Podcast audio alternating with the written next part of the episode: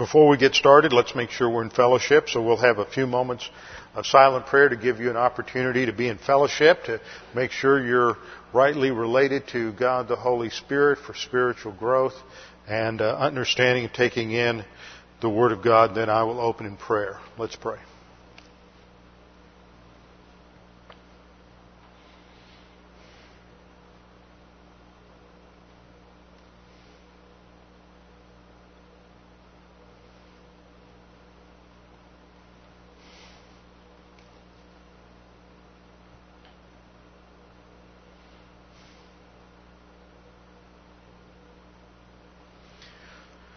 Father, we're indeed grateful that we have the opportunity to come before your throne of grace. We are thankful for the information you give us in Scripture that teaches us about your love for us, your providential care that you are the God who controls history and the God who oversees the details in our lives. And therefore, you are a God to whom we can bring our cares and concerns. And Father, we are especially grateful for receiving word on the uh, safety of Ulan, for the fact that he is out of the country and apparently out of danger. Father, we pray for him and his family that you will provide for them, that you will uh, take care of them, that you will give them uh, contacts and people, safety, places to go, and that uh, it would be possible for him to continue to uh, keep in touch with us so that we can uh, follow uh, what is going on in his life and how you're working in his life. Father, we pray that you would give him a tremendous opportunity to witness for your word and to teach your word as a result of what he has gone through. We pray, we thank you that he has stood fast. And we continue to pray for the other believers who were involved with his small church there in uh, Kyrgyzstan. We pray that you would uh, strengthen them, that there would be uh, uh opportunity to reverse some of these governmental uh, issues, situations, instability, that there might be an opportunity for Ulan to return in safety and continue to nurture those young believers. Father, we thank you for the word, your word that you have revealed to us, both in terms of the written word and the living word, our Lord Jesus Christ, and for all that he means to us, and for the wonderful things that you have revealed about him and his current work in our study of Hebrews. We pray that you'd help us to understand these things, that we might have a greater understanding, perspective of what is going on today and what you are doing in our lives. We pray this in Christ's name. Amen. We continue our study in Hebrews chapter 1, and we will briefly review the first three verses. Hebrews 1:1 After God spoke in a variety of fragments and in various forms in time past to the fathers by means of the prophets. Hebrews 1:1 focuses on Old Testament revelation, which was partial and inferior to that which comes during the church age, these last days. He has spoken to us by means of His Son, anarthrous noun indicating quality, the superiority of the revelation through the incarnate second person of the Trinity whom he has appointed heir of all things, through whom also he made the ages, the dispensations, who being the brightness of his glory and the express image of his person, and upholding all things by the word of his power, when he had by himself purged our sins, sat down at the right hand of the majesty on high, having become so much better than the angels, as he has by inheritance obtained a more excellent name than they. Now that's all one sentence in the Greek, and we have to take it apart. And if you look at it grammatically, syntactically, the main verb is in verse 2. He has spoken, and the main clause is He has spoken to us by His Son. But there's a break that takes place in verse 2 after the uh, dative of son and everything else in the rest of verse 2 down through verse 4 talks about the son. So as a that the, the 2b 3 and 4 are, are, verses that are subordinate to the main verb, but they all deal with the same subject. So the subject shifts. The subject in 1 1 to 1 2a is God speaking to us by His Son. From 2b through 4, the focus is on the Son.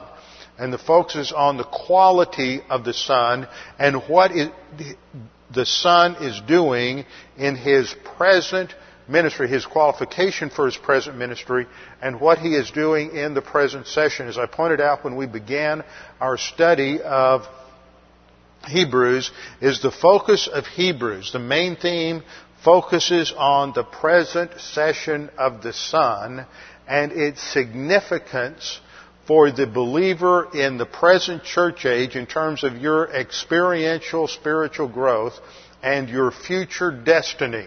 So it's unpacking the significance of the session.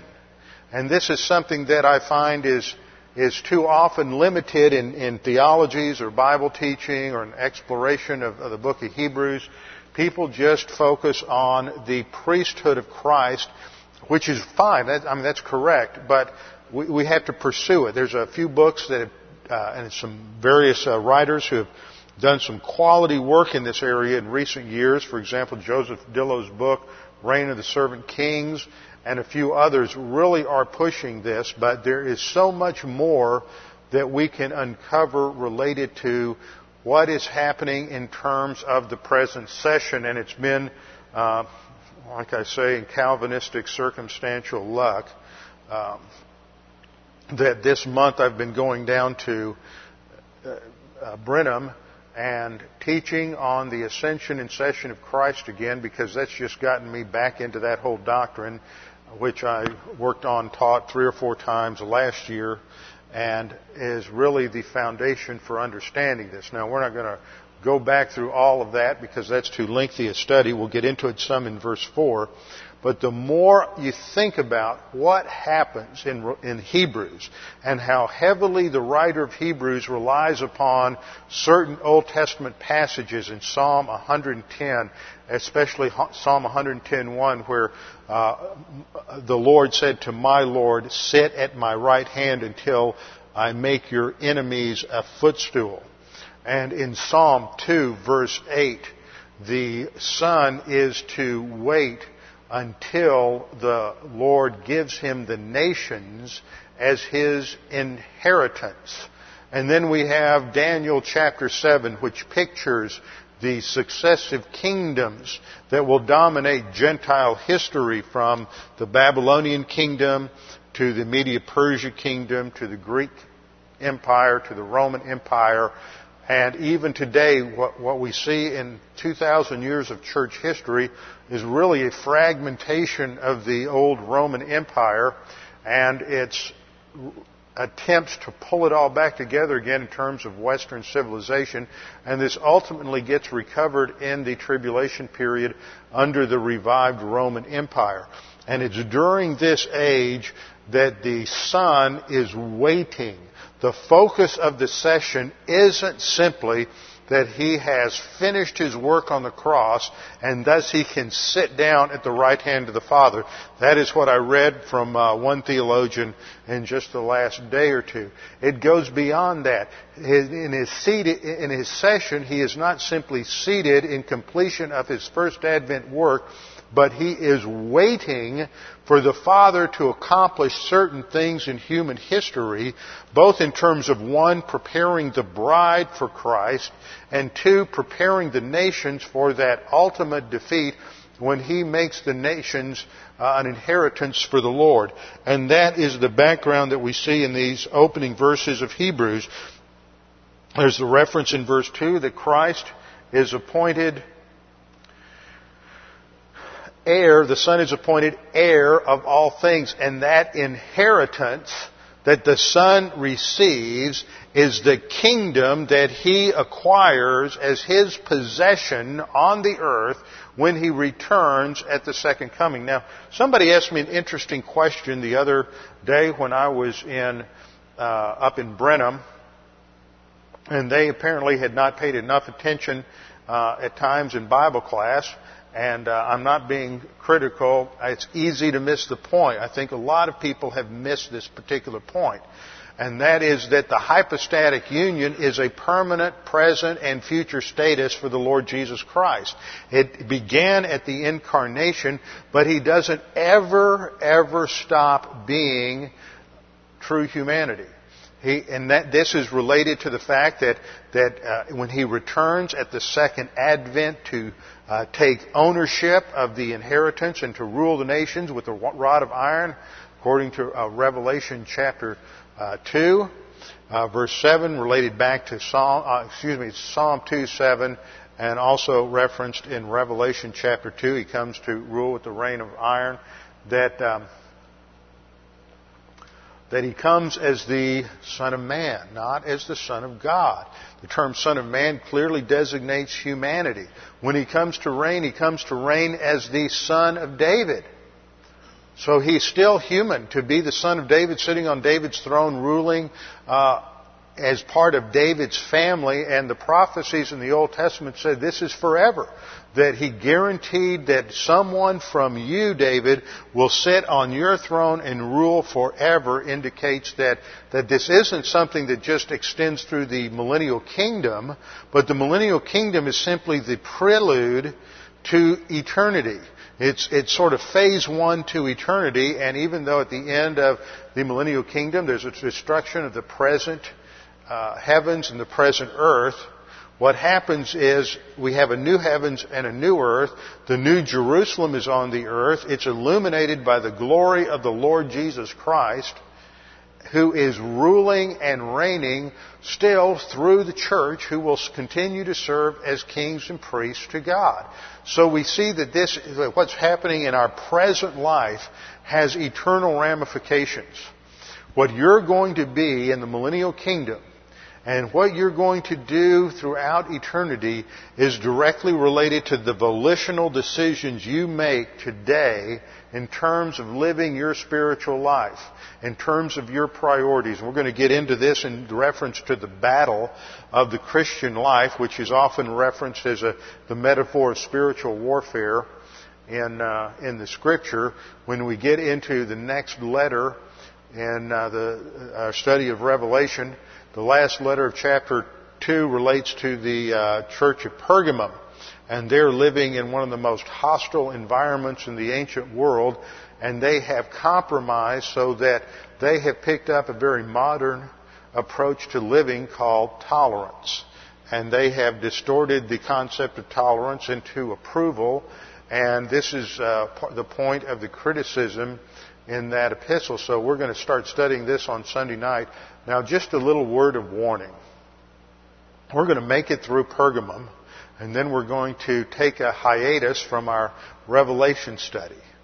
And I'm going to run, take us in the summer through about a 10 or 12 week basic doctrine series. I've, you know, for seven or eight years, people have said, when are you going to do a basic doctrine series? And it's finally come to the point when I can't avoid it anymore. We need to have a good basic doctrine series that people can hand out, can use in witnessing, can challenge new believers with. People today, young, young people, I mean, many of you have come out of a background where you've had a lot of strong teaching, but you are so exceptional and the fact, the very fact that you're here on a Thursday night, the study that you have and the, the preparation you've had just is far beyond what you get in 99.9% of the churches out there. And that, that is not a, necessarily a, a, statement where we're trying to pump us up and pump everybody else down. I really hadn't given this a whole lot of thought until a couple of years ago. Buck Anderson and I were having a cup of coffee one night after at the pre-trib rapture study group, and he is now the academic dean and designated uh, and, and, the provost, which means he's designated to be the next president of, of College of Biblical Studies here. And he has had an opportunity the last 10 years as that school has expanded from about 200 students to about 1,600 students and is now the largest four-year accredited Bible college in the nation. And uh, Buck was saying, you know, I work with all these, and I'm not being derogatory here, just reality, all these Baptists in Houston. I work with Baptist pastors from all across the spectrum. And he said, we knew more about the Bible at Dallas Seminary at the end of our first year than they know after 20 years of being in the pulpit. Because our training was better than anything else. And that's true. At the top of its game, Dallas Seminary was producing the highest qualified men in all of church history. I'm convinced of that. Uh, sometimes we're so close to something we don't realize the quality we have until years later. But after years of being in the ministry, I realized that that 99.9% of the other pastors in this country out there don't even have a clue as to what kind of education was being provided at Dallas Seminary in terms of the intensification that we had. I mean, if you were to put it into a military analogy, you'd have to say the Dallas Seminary was cranking out like special forces troops. I mean, just the cream of the cream of the crop.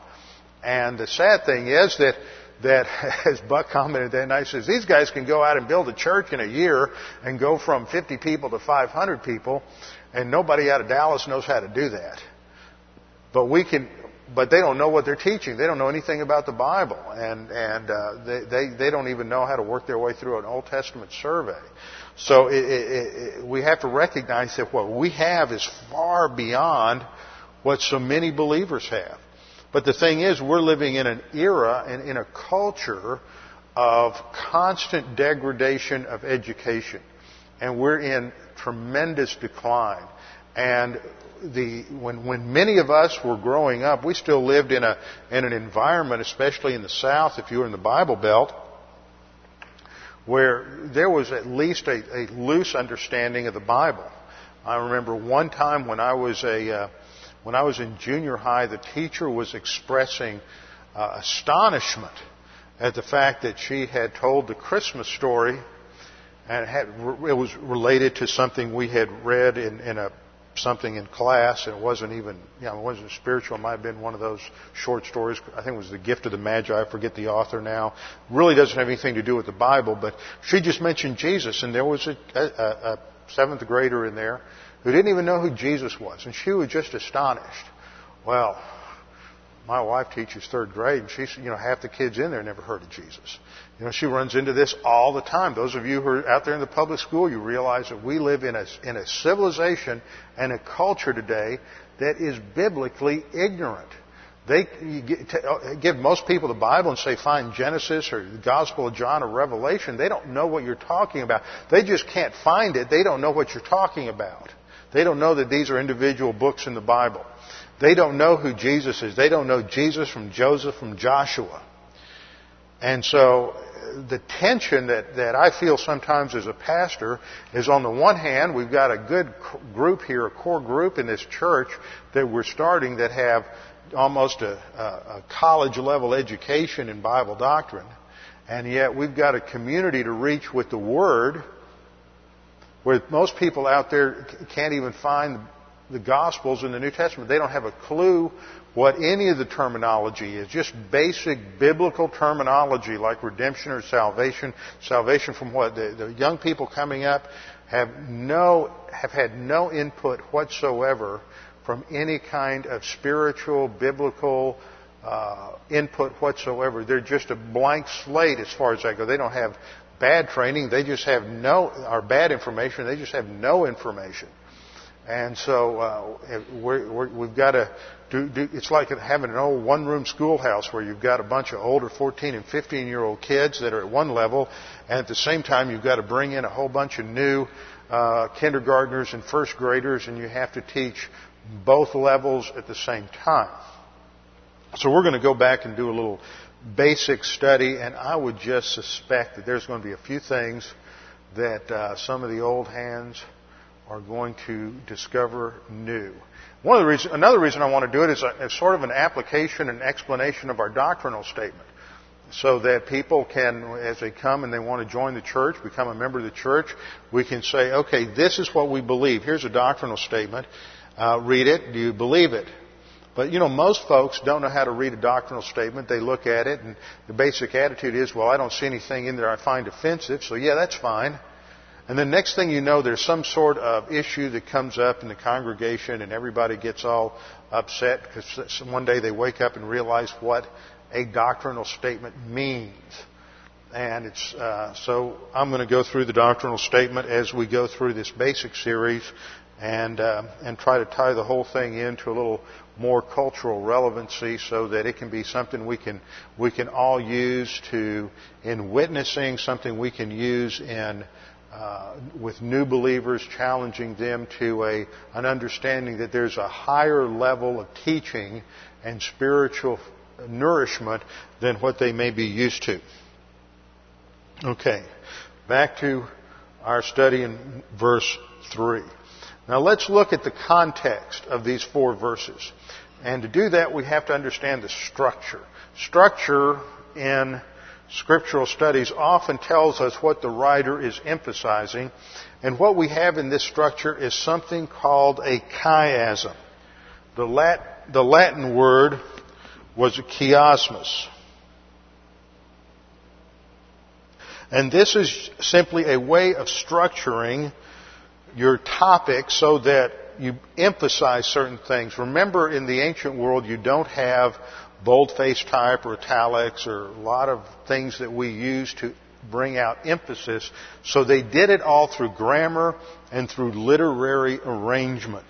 And so a chiasmus is the, the concept comes from the Greek letter. Uh, some of you who may know that as the letter chi. Uh, we're taught to pronounce it today the letter chi. But this is the what looks like an X.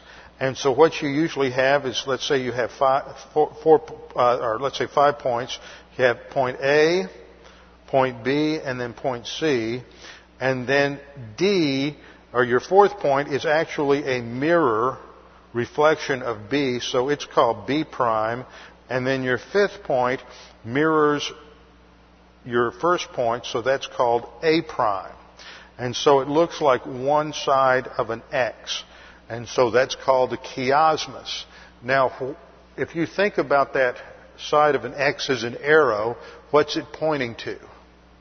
It's pointing to the center, C. And that's what the author's emphasizing. It's whatever's in the center of that chiasmos construction. And so when we understand this, we find that the writers of Scripture use chiasmos uh, quite frequently. And we have that construction in Hebrews 1, 1 through 4. So the first point, A, the Son is contrasted with Old Testament prophets. This is found in verse 1 and 2a. Then, the second point that's made, B in our outline, is the Son is presented as the messianic heir, the messianic heir. This is the idea that he is the appointed heir, going back to Psalm 2, and this is in 1, uh, chapter 1, verse 2b. The third point in the development here is the Son's creative work. Lost an S there. The Son's creative work and this is in 1 verse 2c, through whom also he made the ages, the Son's creative work. And then D, which is at the center of our chiasmos, is a, the Son's threefold mediatorial relationship to God. Now, what do I mean by a mediatorial relationship with God? A mediator is a go-between. A mediator is the one who stands between two opposing parties. Stands between two opposing parties.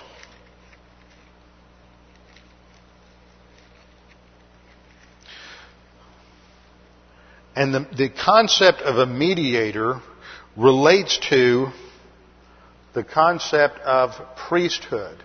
And what's a major theme in the whole epistle of Hebrews? It's the high priestly work of the Lord Jesus Christ. So this is in the introduction to this epistle. This is setting us up for what is going to be covered in the main body of the epistle. Now 1 Timothy chapter 2 verse 5 says that there is one God and one mediator, the man Christ Jesus. It doesn't say there's a mediator and a mediatrix. Jesus and Mary. It says there is one man and one, medi- one God and one mediator, the man Christ Jesus. And so in the center of the introduction to Hebrews, there's the emphasis on this threefold mediatorial relationship to God. And what comprises this? First of all, He's the brightness of His glory, the brightness of His glory, or the radiance of His glory, as I'll translate it, the express image of His person, and third, He is upholding all things by the word of His power. Those three things make up that threefold mediatorial relationship to God. Then we come to C prime. C prime mirrors the first C in 1 2C, the Son's redemptive work. The Son's redemptive work, and this is in 1 3C, which is the phrase, when he had by himself purged our sins. By himself purged or purified our sins. This is the Son's redemptive work, 1 verse 3c. Then B prime, which mirrors the Son as messianic heir, is 1 3d. See, what you do when you break down a verse into two sections, you'll call it 3a for the first half, 3b for the second half. If you want to break it down into four sections, when you have a, a, a, a verse that is as loaded as this one, then you break it down into A, B, C, and D. So the Son is Messianic King. This references to he sits down at the right hand of majesty on high. He's waiting to be given his uh, his kingdom. He is decreed the Son, but he doesn't have the kingdom yet because the kingdom's been postponed. That's 1 3D. And then finally, A prime, the Son is contrasted with the angels. This mirrors the first statement where the Son was contrasted with the Old Testament prophets. Uh, verse 4, this is 1 4, having become so much better than the angels, as he has by inheritance obtained a more excellent name than they. So this is a structure, chiastic structure of the first four verses. And what's the centerpiece? The centerpiece is the Son's threefold mediatorial relationship to God. And that really foreshadows the theme of the whole, the whole book is that this is going to, the, the whole book is going to unpack for us the significance of Christ's role as mediator, as high priest, which is what he's doing right now at the session, and why that's significant for our spiritual life. What's he doing? He's not just up there defending us. He's doing that. That's important. I'm not, I'm not diminishing that. He is at the right hand of the Father. He is our defender. He is, uh, he is praying for us. He is our high priest. There's many facets related to that. But there's something else that he's doing. And what that is, is he is preparing us for that future position to rule and reign with him in the millennial kingdom. He is preparing us to be that special body of administrators. You didn't know you were going to be a bureaucrat in the millennium, did you? We're going to come back and function as kings and priests to God, ruling and reigning with the Lord Jesus Christ. And that's what this focuses on. And at the core of verse 3 is the why Jesus is so important. Why Jesus is so important and it flows out of his deity. One commentary, one commentator that I read made the statement that you have to have an agenda a preconceived agenda to destroy the deity of Christ, not to understand that in these passages it's teaching the full, undiminished deity of Christ. What we see in these passages, especially verse 3, is that the, that the vocabulary and the grammar fairly groans under the weight of the meaning of these words. I mean, this is so heavy. The words, the way it's written, how it's structured in the Greek is just overpowering. This is one of the most profound statements in all literature. And if you read it in the Greek, you can't, you can't avoid the unmistakable teaching that Jesus Christ is fully God. He is undiminished deity and He is the only qualified person in all of history to run the universe because of who he is. So now let's break down verse 3. We break down verse 3. He, he who, being the brightness of his glory and the express image of his person, and upholding all things by the word of his power, when he had by himself purged our sins, sat down at the right hand of the majesty on high. Now beginning in the middle of verse 2, we get into a series of seven relative clauses. Seven relative clauses that are going to define Jesus Christ. Let's put verse 2 up there. In verse 2 it starts off, His Son, whom He has appointed heir of all things. It's an accusative relative. And then we have a through whom, and there it, we have an instrumental.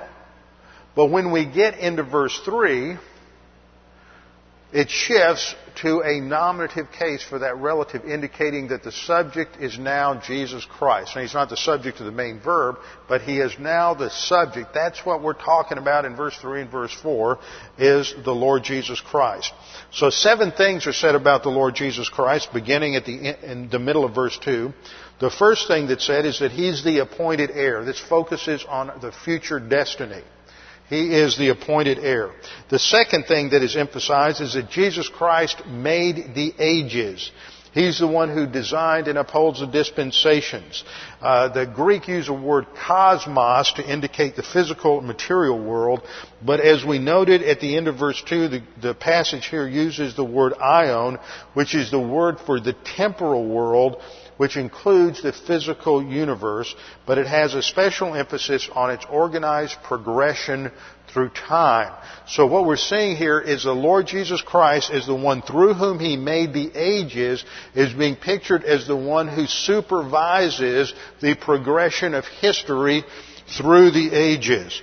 He's the agent through whom God created, God the Father created the physical universe as the courtroom as the courtroom in which the dispensations are worked out as successive evidence in the angelic trial. That's the implication here. That, that it, it's like a courtroom scene or, or, or um, it's up on stage in a theater and something is being worked out progressively. If you want to use a theatrical analogy, you're, you're watching a play and you're moving from one act to another act as you go through the, until you finally come to the denouement. If you deal with it in a courtroom scene, you're seeing the gradual progressive presentation of evidence from one, uh, one dispensation to another ultimately resulting in the final conviction and, uh, uh, of Satan and the vindication of God's righteousness. Now, in verse 3, we get to the center of this whole development.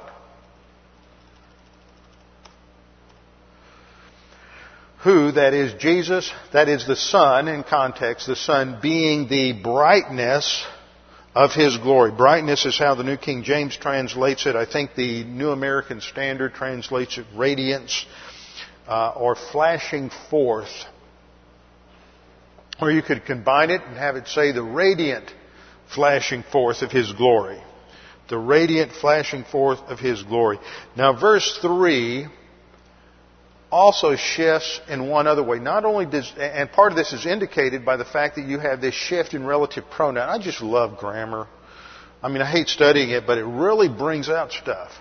What happens when, you, as soon as you get through here, and I, I, I was wrestling with this when I initially got into this passage, why is it that we have this accusative and dative relative pronoun back in, at the end of verse 2, and in verse 3 we shift to a nominative?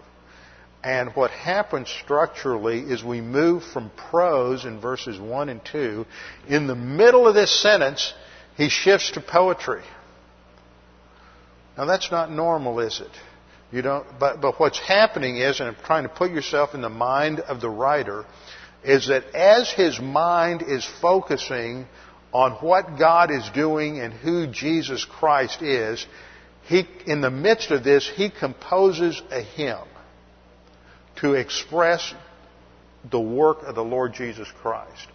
And it, it, moves from just pure prose into a structure of a hymn. He, in essence, he breaks into song in the midst of the, this sentence because he is so overwhelmed with the significance of what Jesus Christ is doing, what God is doing through him in history.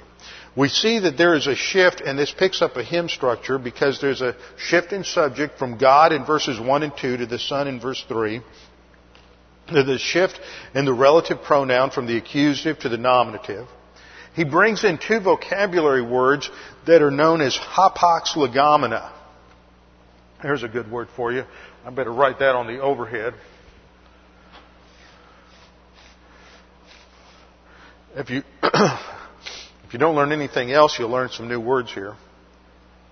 Hapax in the singular, it's legomenon. The plural is legomena, like phenomena. One phenomenon, two phenomena. And this means that a word only occurs one time in the Bible. One time in the Bible. So this is not standard biblical vocabulary. As soon as you start seeing passage, uh, a passage loaded with, with how we, we just use shorthand in seminary and just say when you see a passage loaded with hapax, you know there's an, something is going on. So the word brightness, which we'll look at in a minute, and the word express image are hapax legomena. They're only used one time in the New Testament. A fourth, the writer at this stage starts using participles instead of uh, instead of finite verbs, and the participles are used without the article. Fifth, there's a rhythm of words and a parallelism of ideas which is typical of songs, just like you see in the Psalms.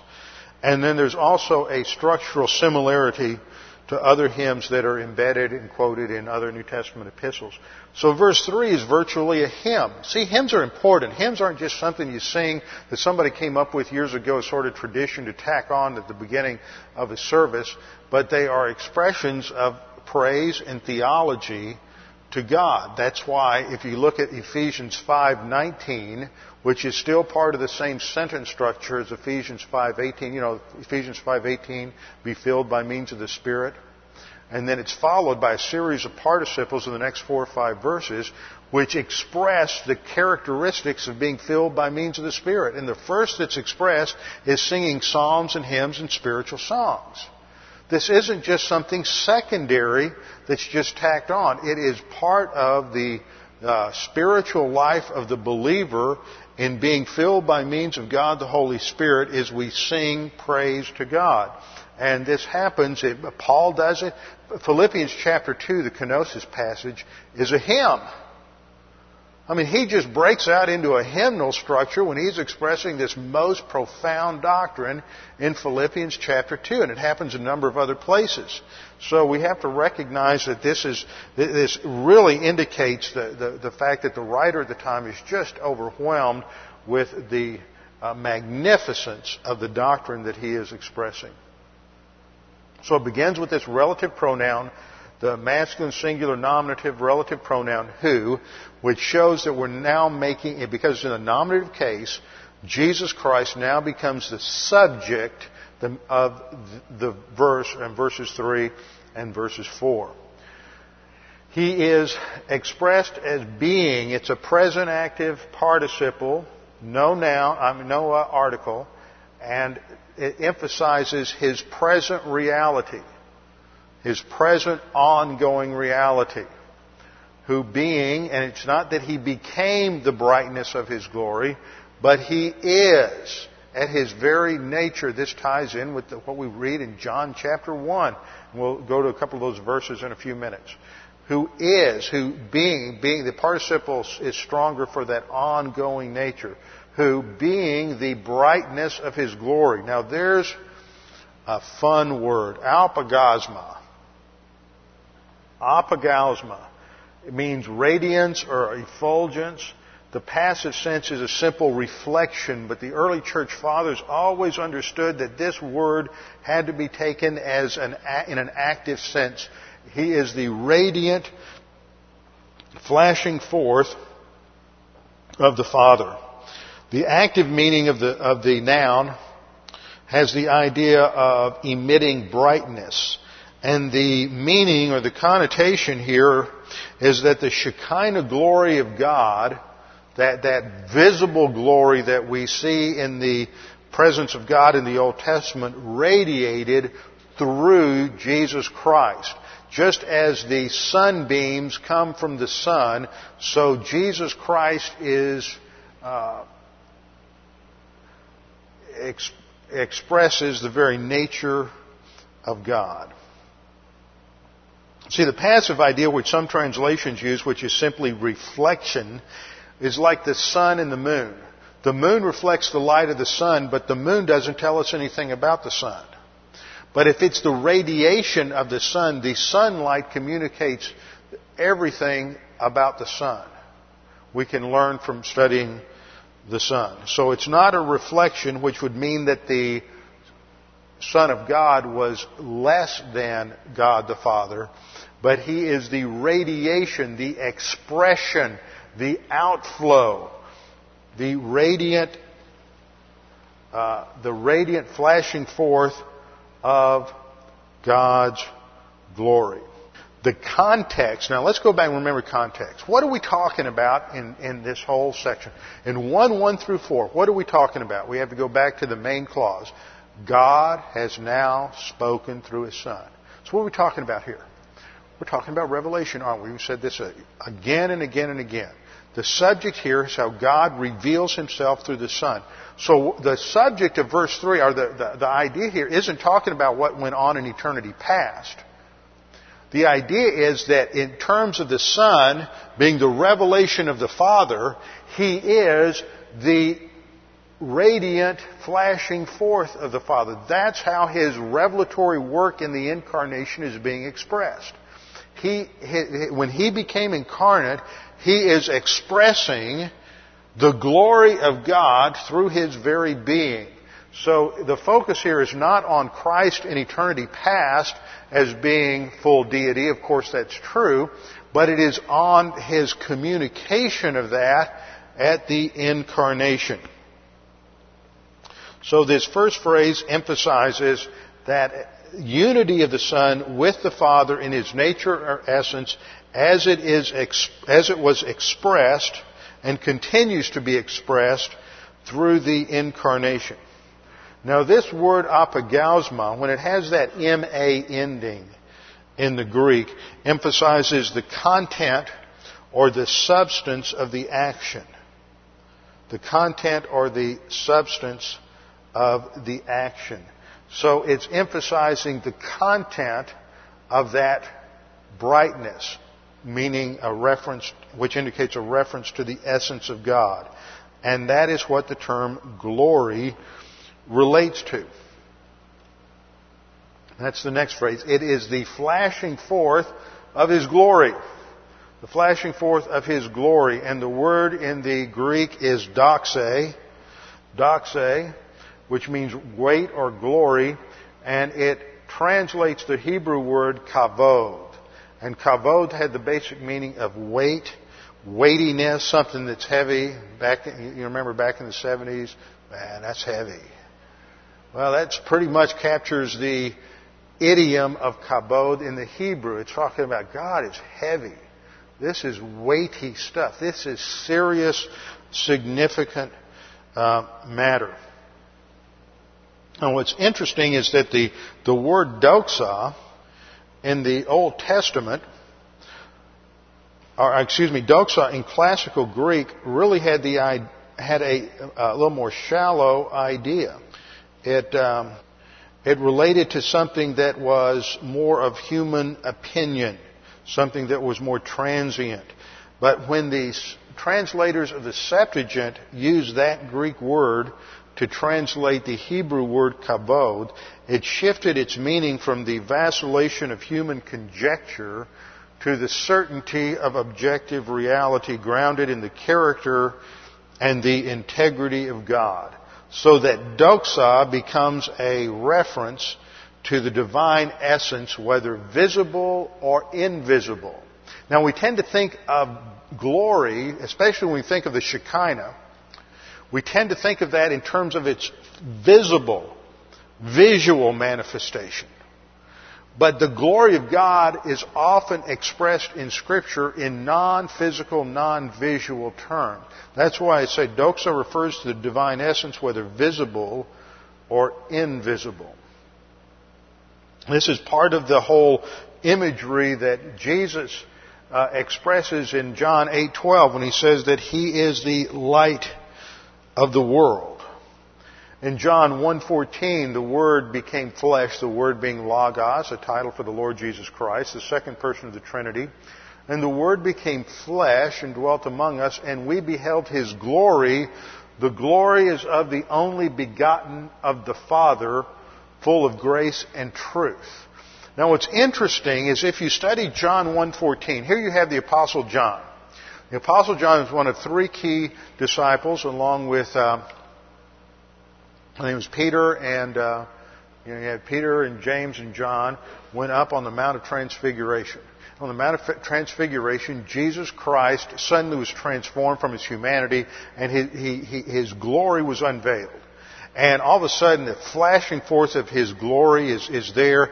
And of course, Peter sticks his foot in his mouth and, and wants to, wants to, uh, he sees uh, Elijah and Moses are with him and he wants to construct this altar to worship them. And, you know, Jesus just basically says, keep your mouth shut and relax, Peter. But that's the physical glory. But here John was on the Mount of Transfiguration, and John never talks about that. He never mentions the Mount of Transfiguration in the whole Gospel of John. When John talks about the glory of Jesus Christ as manifested in his gospel, he's talking about his character, the essence of God. He never mentions that physical, visible, uh, flashing forth of, of visible light. He's always talking about that invisible essence. And that's really the core idea of the glory of God is his essence, which is sometimes revealed in this luminescent glow. 2 Corinthians 4 verse 6 says, For it is the God who commanded light to shine out of darkness, that's a reference to creation, Genesis 1, who has shown in our hearts to give the light of the knowledge of the glory of God in the face of Jesus Christ. Just a little side note here. If Genesis 1 is allegory, and God didn't command the light to shine out of darkness, then what does that do to the second part of the verse, which talks about God shining in our hearts to give the light of the knowledge of the glory of God in the face of Jesus Christ? See, the second half of the verse is rendered irrelevant and meaningless if God didn't speak in Genesis 1 2 and say, Let there be light in the midst of the darkness. So you see, you can't allegorize Genesis 1 without destroying and eviscerating the gospel message of the New Testament. Now here's a picture of the Shekinah as it's manifest in the temple. The term Shekinah glory, which we often refer to as a breakdown of two different words, Shekinah and glory. Shekinah comes from the Hebrew word shakan, which means to dwell. It means to dwell. In fact, it came over into Greek as the verb skene, or as a noun skene, which means to, to, uh, to dwell or create a temporary dwelling. And that's the word that we have in, in John 1.14, that, that the word became flesh and skened among us, tabernacled among us. Uh, even to this word, skene is a Greek word that means to dwell. You have a cognate, it shows up in Russian. It's because of the influence of the Greek Orthodox Church. And all of it goes back to a Hebrew origin in shakan, meaning to dwell.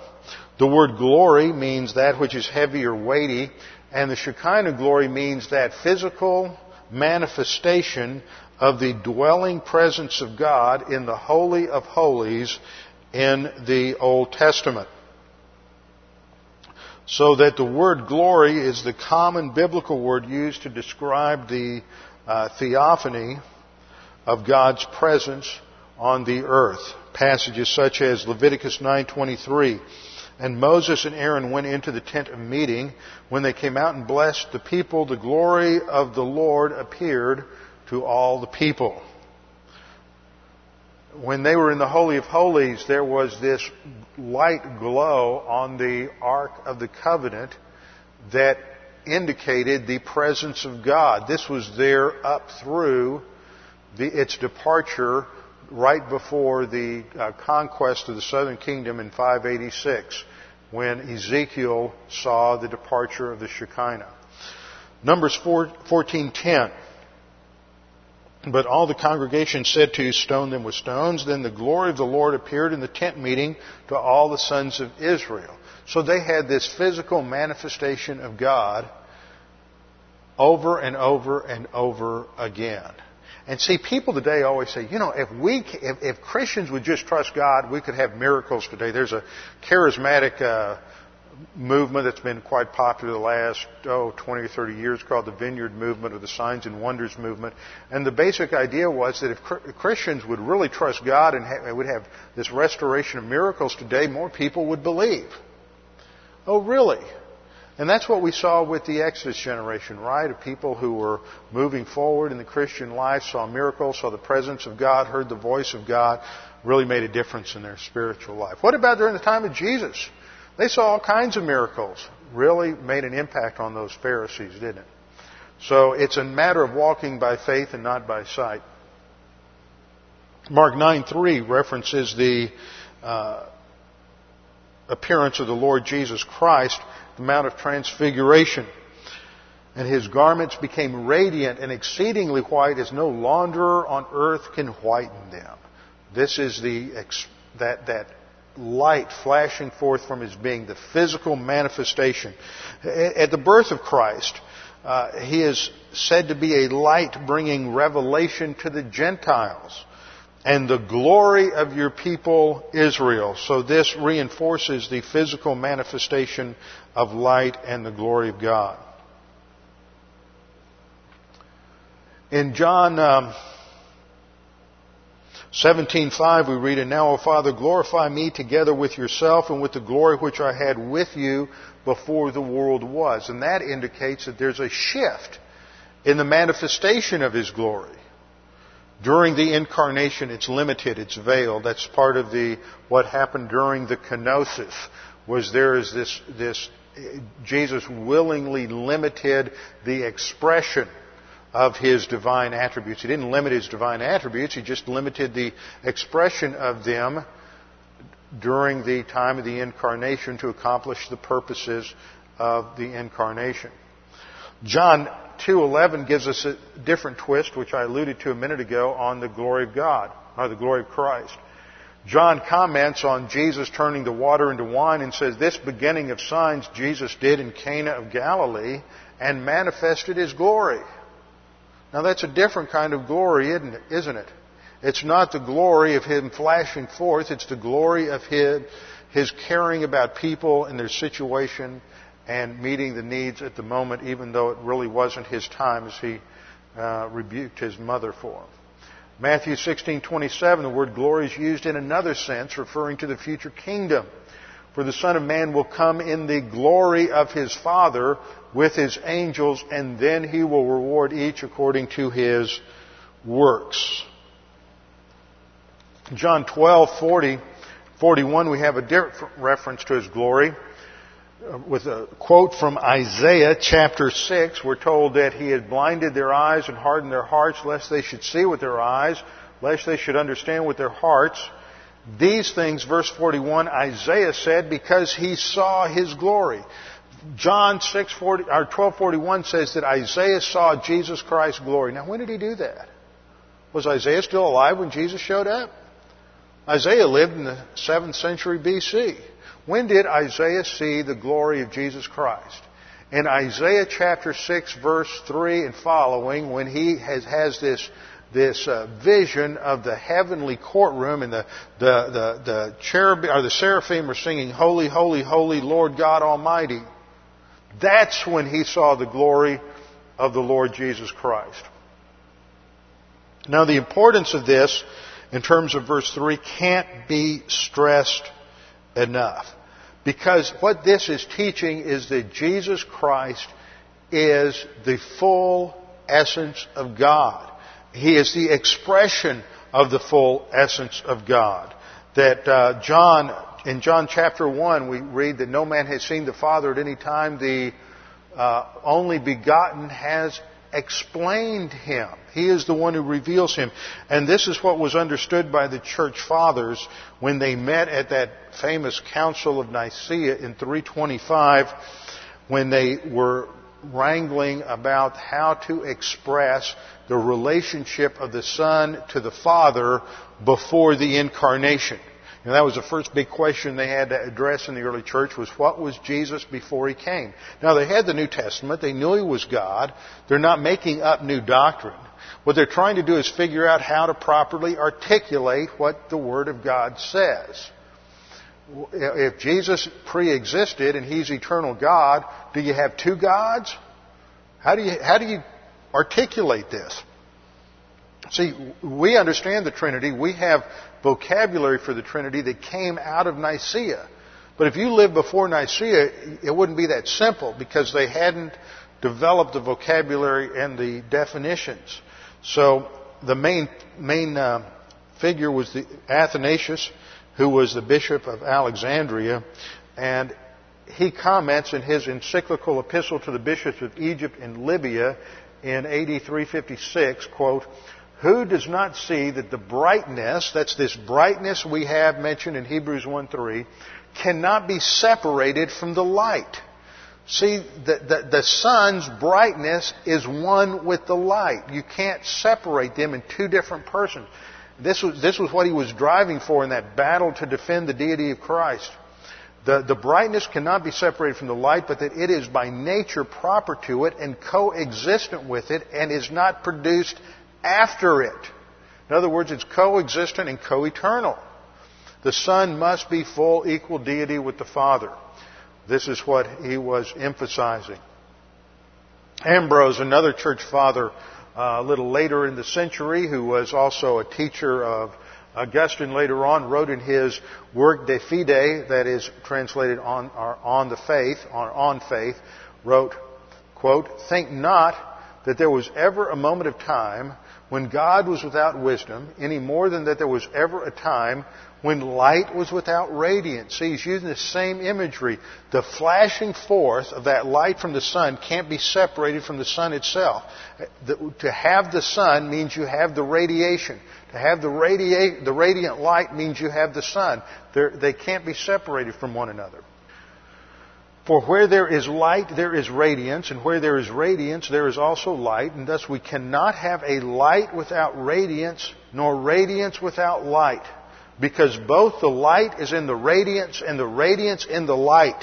Thus the apostle has taught us to call the Son the radiance of the Father's glory, for the Son is the radiance of his Father's light, co-eternal because of the eternity of power inseparable by unity of brightness. That's why Nicaea, when they formulated the Nicene Convention, they said Jesus Christ is light from light. That's where this terminology comes from. They're not just making stuff up. So we've made it through the first phrase. He is the radiant flashing forth of His glory. Next time we'll make it through the next phrase and hopefully a little further understand what it means that He's the express image of His person. With our heads bowed and eyes closed. Father, thank you for this time to study your Word, to become acquainted just a little bit with, with the uh, eternal deity of our Lord Jesus Christ and how it was expressed in the incarnation and that because of that, He is now He has now completed our salvation, is seated at your right hand, and He is working in and through the church to produce in us a team to rule and reign with Him in the future kingdom. Father, we pray that you would challenge us with these truths. We pray this in Christ's name. Amen.